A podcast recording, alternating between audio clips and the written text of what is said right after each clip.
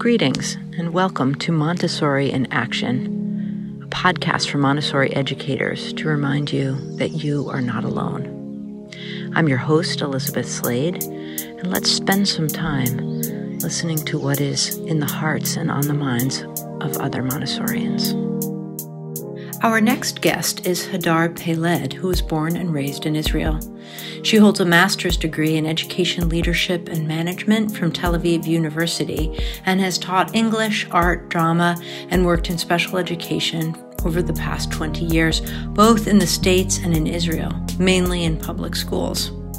Her mission is to help bring a better education to as many children as possible. She joined the founders of the Montessori School in Israel ten years ago, where her three children attended.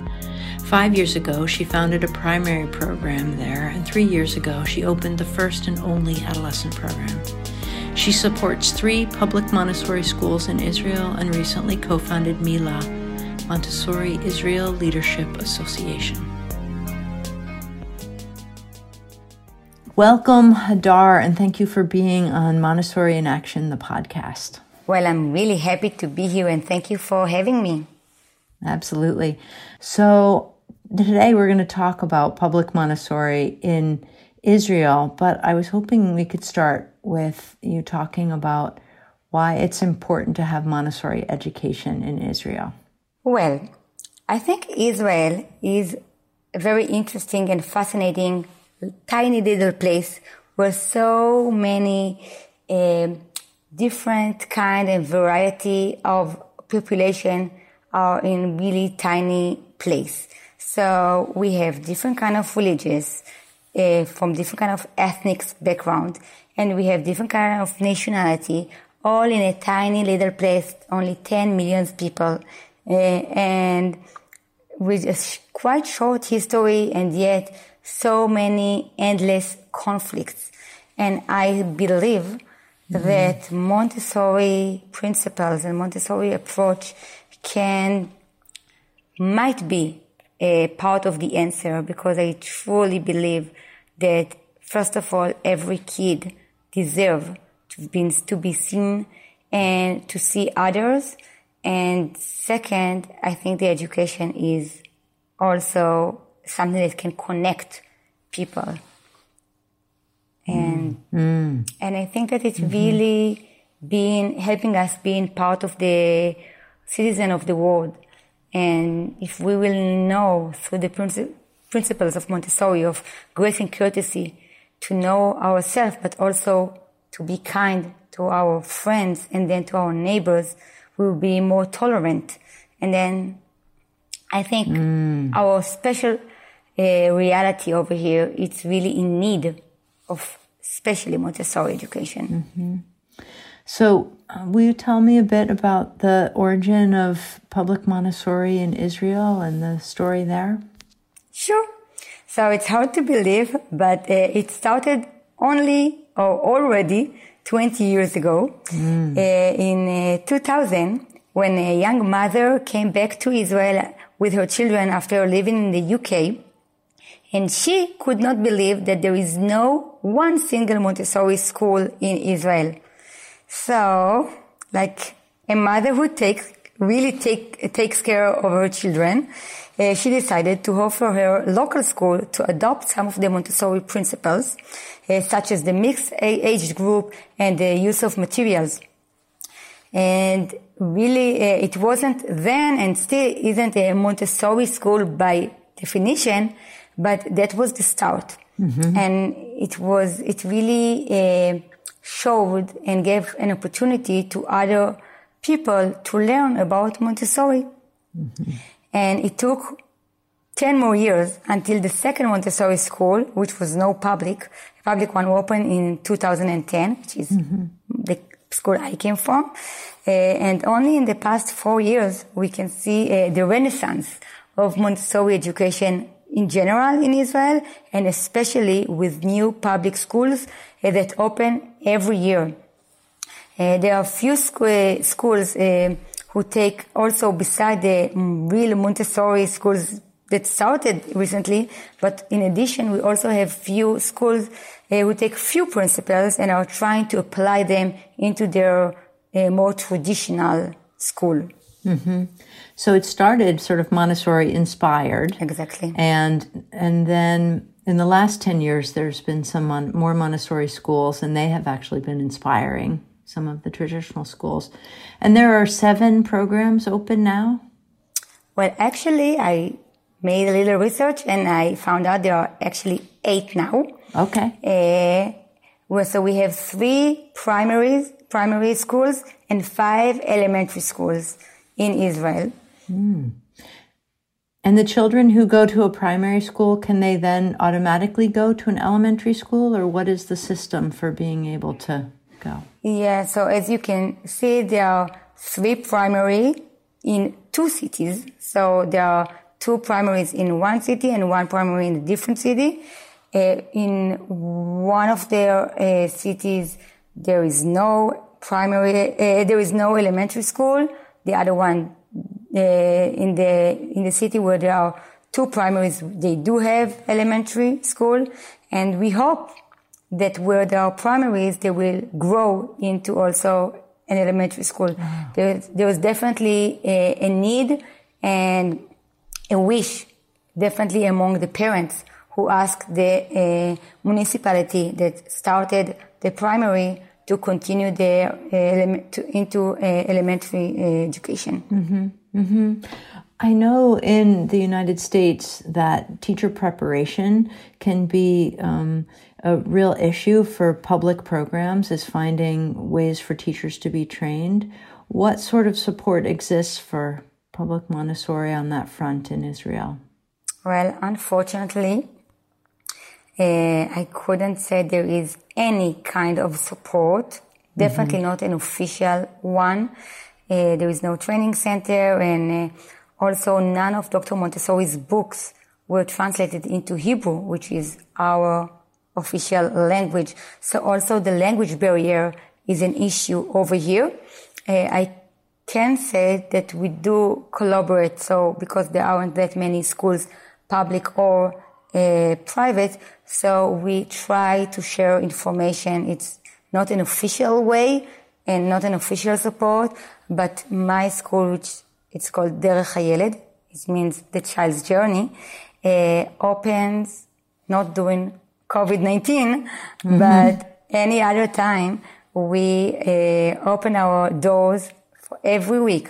Whoever wants uh, to come and observe, whoever wants an advice.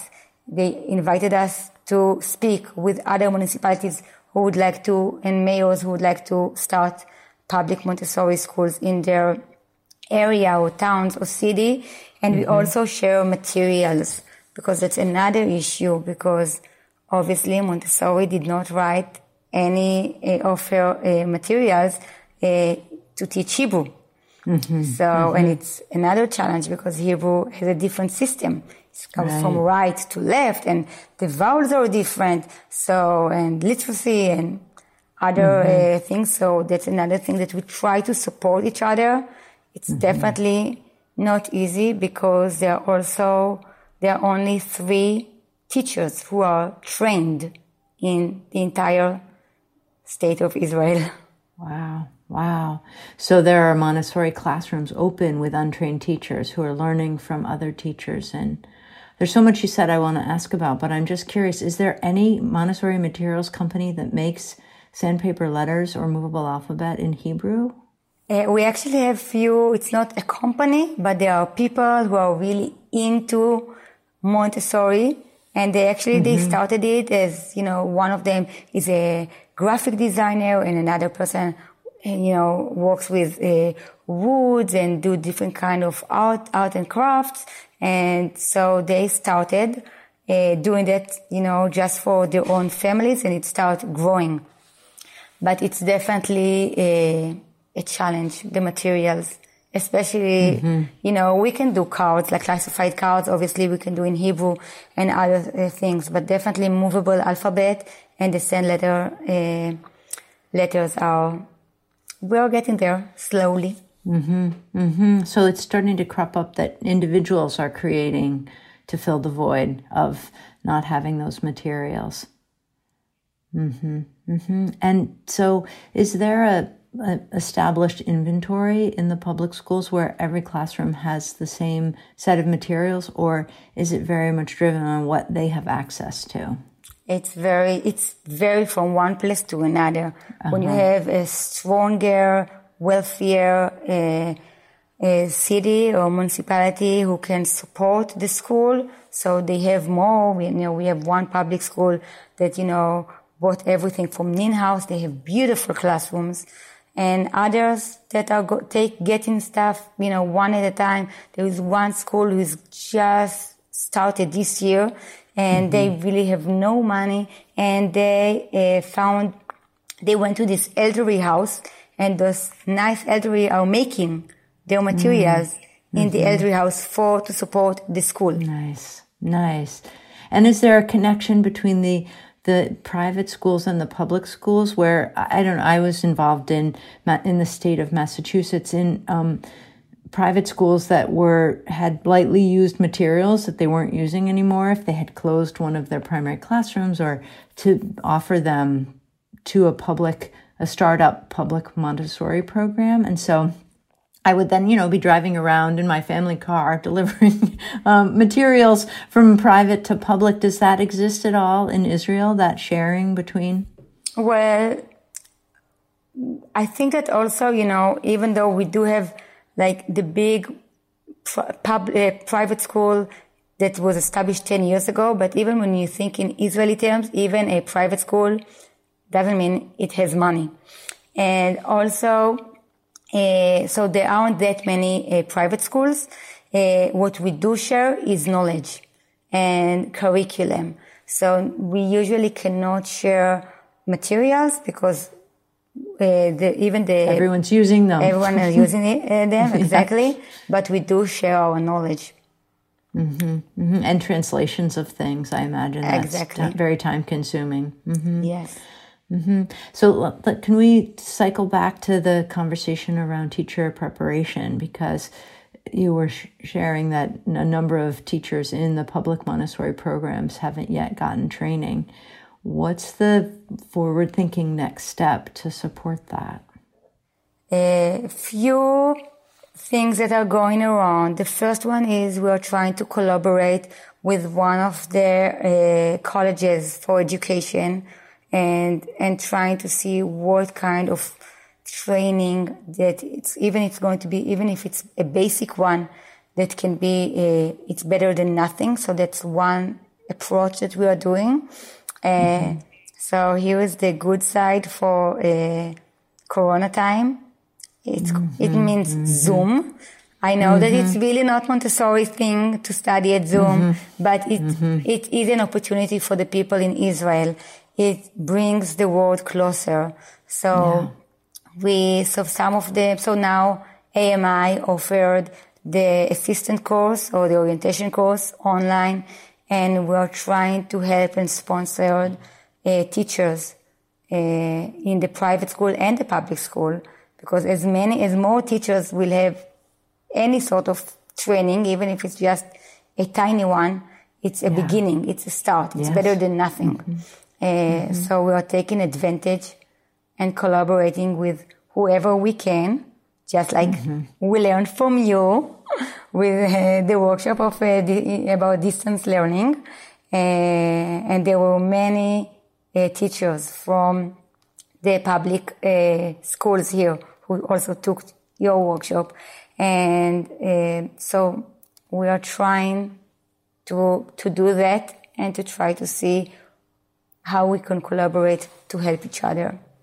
It's mm-hmm. definitely, we think that we have a lot of work to do. Mm-hmm. Mm-hmm. Would you like to share about the new organization that you're dreaming up? I would love. So I'm, because this is my baby. And my mm-hmm. baby uh, is called Mila, which stands for Montessori Israel Leadership Association. And Mila came to the world, uh, or at least to Israel, in order to support and promote the Montessori education. And we are privileged, really privileged, to, collab- to collaborate with people all over the world that help us to bring Montessori training to Israel and to connect uh, Montessori to the world. Uh, we want people to have, the, our idea was that we want people to have the right to choose what kind of education they have or, or their kids will get. And we know that without training of the teachers, without no, there is, it's not going to happen. And mm-hmm. therefore, our center is offering support to anyone in Israel and abroad. Uh, It doesn't matter what is your background and whatever, where, where do you live. If you want to have a Montessori education in your town, in your neighborhood, in your house, we, you can reach out and we will be there offering support, offering uh, information, offering, uh, tr- we're trying to uh, make the Montessori text more accessible and mm-hmm.